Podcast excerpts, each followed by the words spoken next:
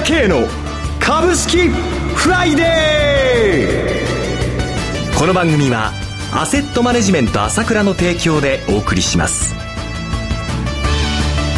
皆さんおはようございます。岡本留美子です。朝倉慶の株式フライデー。今日も株式投資で重要となる注目ポイントを取り上げてまいります。早速アセットマネジメント朝倉代表取締役経済アナリストの朝倉慶さんと番組を進めてまいります。朝倉さんおはようございます。おはようございます。よろしくお願いします。よろしくお願いします。日経平均株価今週週前半は3日続落で90円ほど下げ、昨日は上げ幅300円を超える場面もあったほど大幅反発で引けました。またニューヨークダウは終値で1万6000ドルを初めて超え、3日ぶりに史上最高値を更新してきました。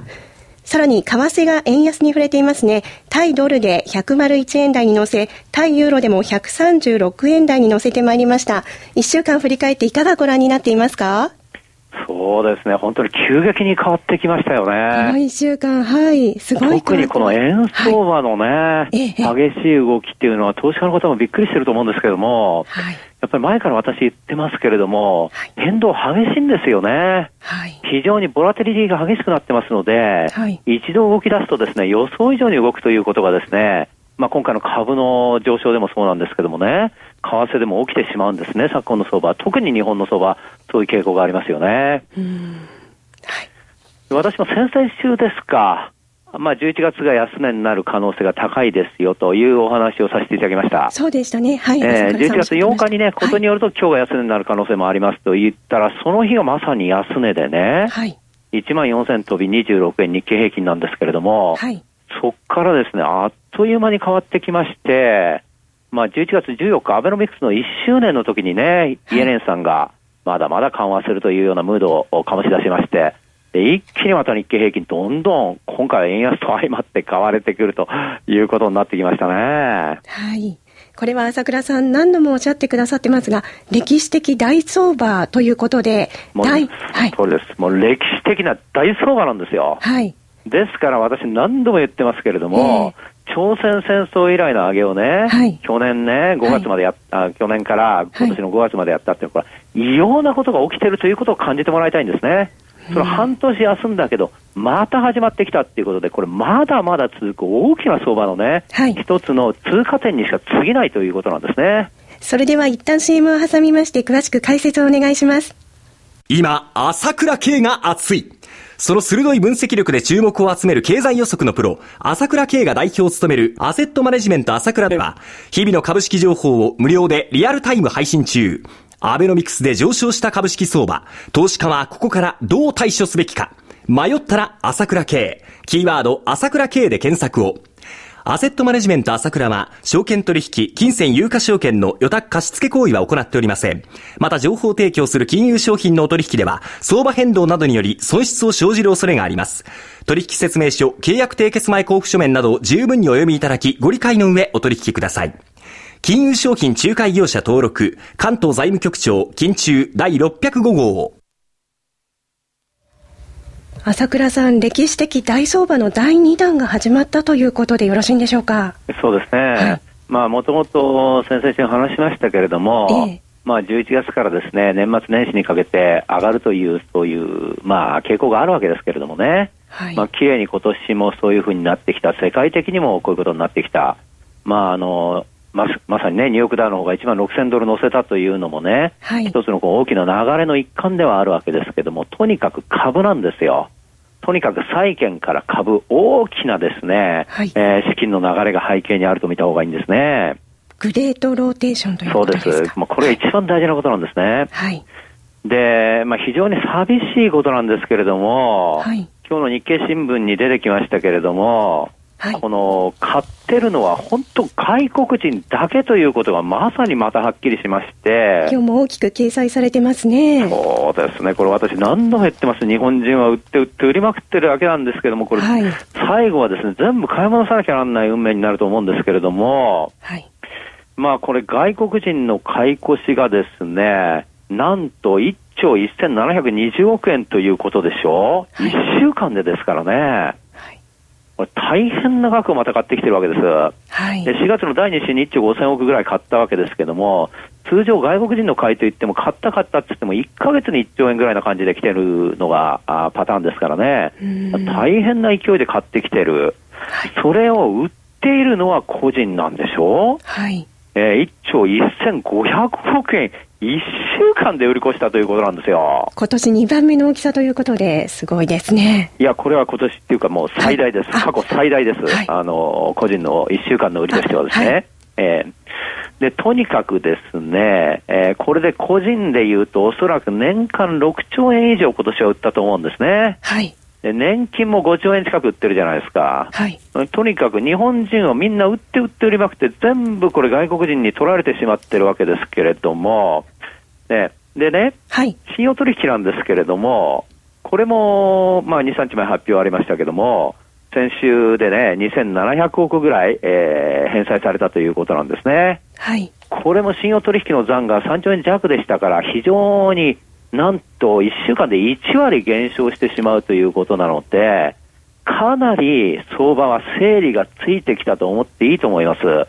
い。要は、非常にこう大きく上げられるですね、そのステージの前段階がここでもすでにできてるんですね。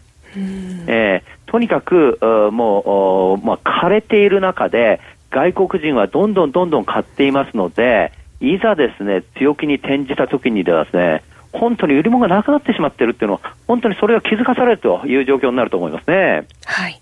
からまあ、この背景の一つはね、はい、やっぱり、えー、バーランキさんがね、はい、年内ね、量的緩和縮小すると言ってたのが、これ全くもう放棄ですね。もう完全に変えましたから、はい、もうこの出口はですね、えー、出口戦略というのは撤回しちゃってるわけです、事実上。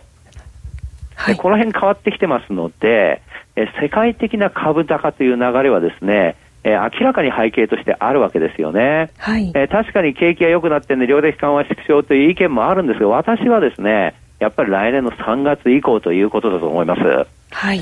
そういう意味ではですね、この株高というのはですね、あの、まあ、今まさにまた始まったわけですけども、去年の11月からの再来がね、またこの年末年始、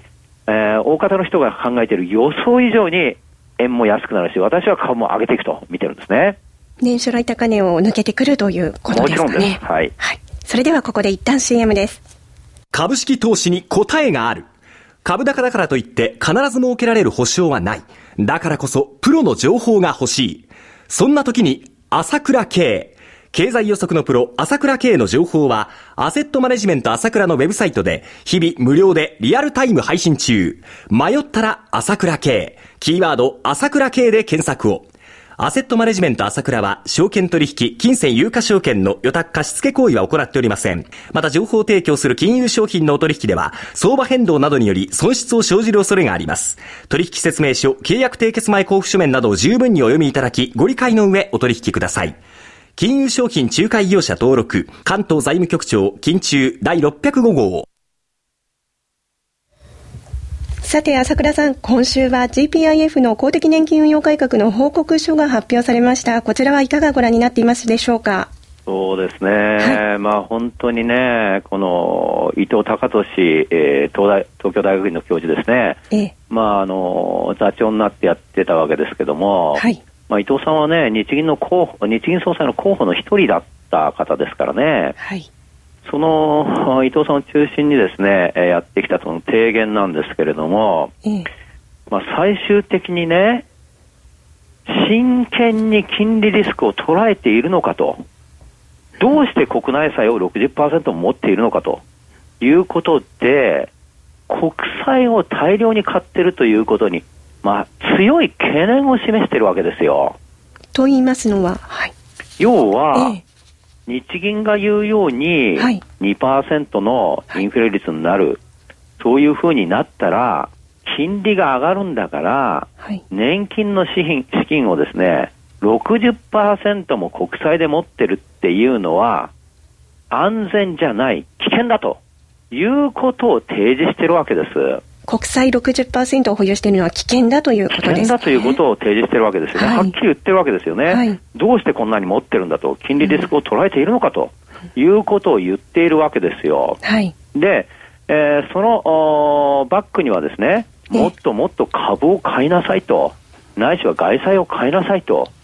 リスクを取りなさいということなんですね。リスクを取らないでいることがリスクになってるよということなんですよ。それは国がインフレに持っていこうとしているわけだし、えー、そういう傾向にこれから日本経済がなっていくんだよということなんですね。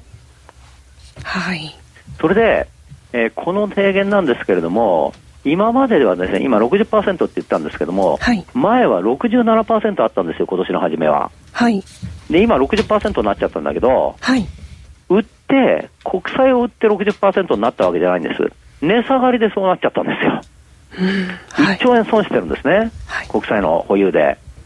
それ全部上がっちゃったのは株なんですよ。はい。ところが株の比率があ少なかったんですが、株の比率がどんどんどんどん上がっていくのを、一生懸命比率を抑えるために、どんどんどんどん売って売って売って売りまくって、はい、それで収益を確保してるわけでも、それでも株の比率がどんどんどんどん上がってきちゃってるわけです。はい、これが現状なんですよ。で、この有識者詐欺の結論としては、はい、リスク資産にですね、もっともっとですね、傾倒するようにということなわけですよね。はい、でまさに、えー、これに応じてですね、来年の初めに NISA も始まる。はい、それから、あこの年金資金が買うようにね、できてきた指数が、はい、あ GPX 日経400と、はい、いうことなわけです。うんはい私はね、えー、この動きというのはですね、もう今年はこれから今始まってきてるんです、始まってますけども、もっともっと激しくなっていくと思うんですね。はい。えー、そしてですね、最終的にはですね、今、安全だと思っている保険とか預金とかっていうのをほとんどの日本人はですね、そういうところに資産を置いているわけだけども、はい、まあこれからどんどんどんどんさらに株が上がっていくことになると思います。はい。